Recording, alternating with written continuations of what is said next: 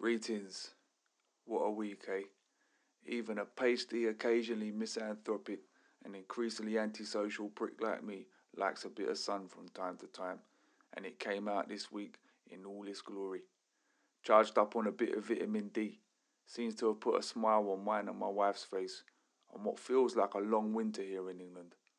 And I weren't even here for a good chunk of it. Since I've come back from America, I've been running around London doing workshops again poetry, theatre, and a bit of rapping. Even a rap battle workshop with some senior citizens, which was a lot of fun. I'm knackered, mate, but I'm not complaining. I'm glad of the work.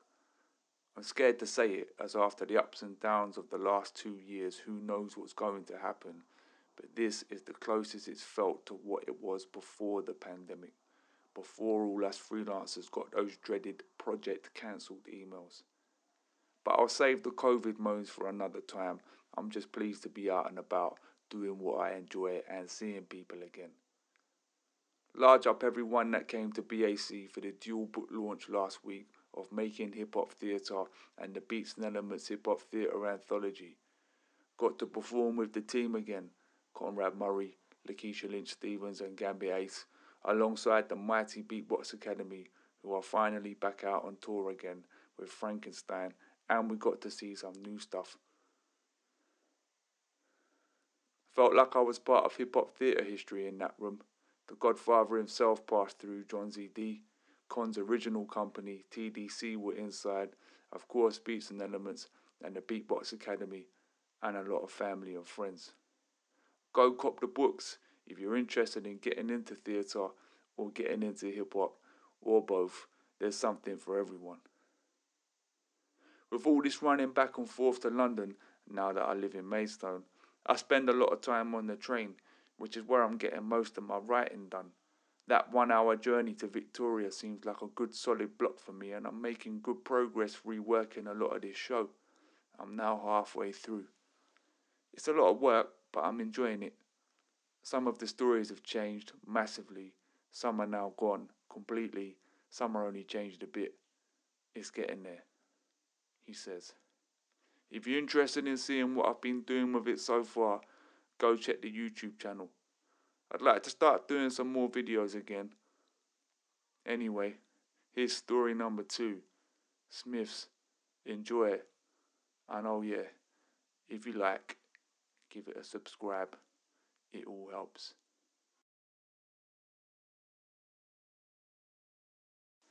Smiths by Paul Cree.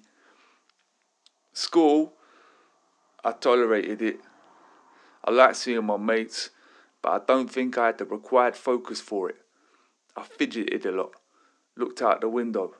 From about year nine, I found myself drifting, figuratively and literally, to the back of the class. I just didn't get a lot of it maths, science, French. I preferred a good old daydream, like I did on my paper round. But difference with that was there was no one to tell me off. One day after school, I get this call from Mr. Smith. He tells me that my brother Will's mate Mark has since left Smith's to tread that golden path to the golden arches of McDonald's in Gatwick South Terminal, meaning that the coveted role of Saturday assistant was vacant. Sound the trumpets, and did I want the job? Me, the anointed one, two pound fifty an hour, five hours a week, plus my Sunday paper round. That's like three, four, five, more money. Yes, Mr. Smith, I'll take it.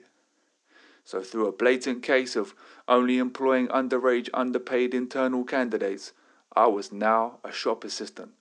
14 years old and balling out of control. It sounded sick.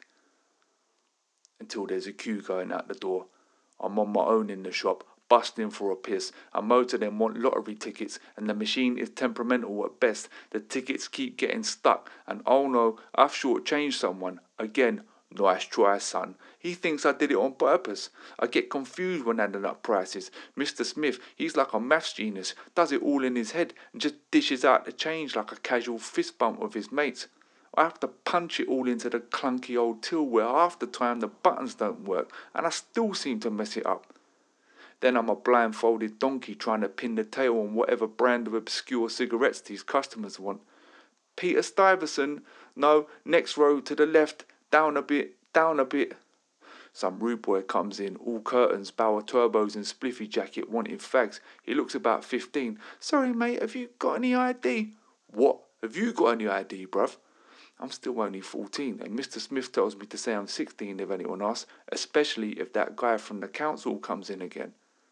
The lottery tickets are still getting stuck. Someone else now thinks I've tried to swizz them for change, and some girl who I thought was smiling at me has just walked out with Spliffy Jacket Kid eating a load of pick and mix which she hasn't paid for and just looked at me again, laughing. Then it all goes quiet. Just when I think I can finally slip off for a piss, on cue, that creepy guy walks in.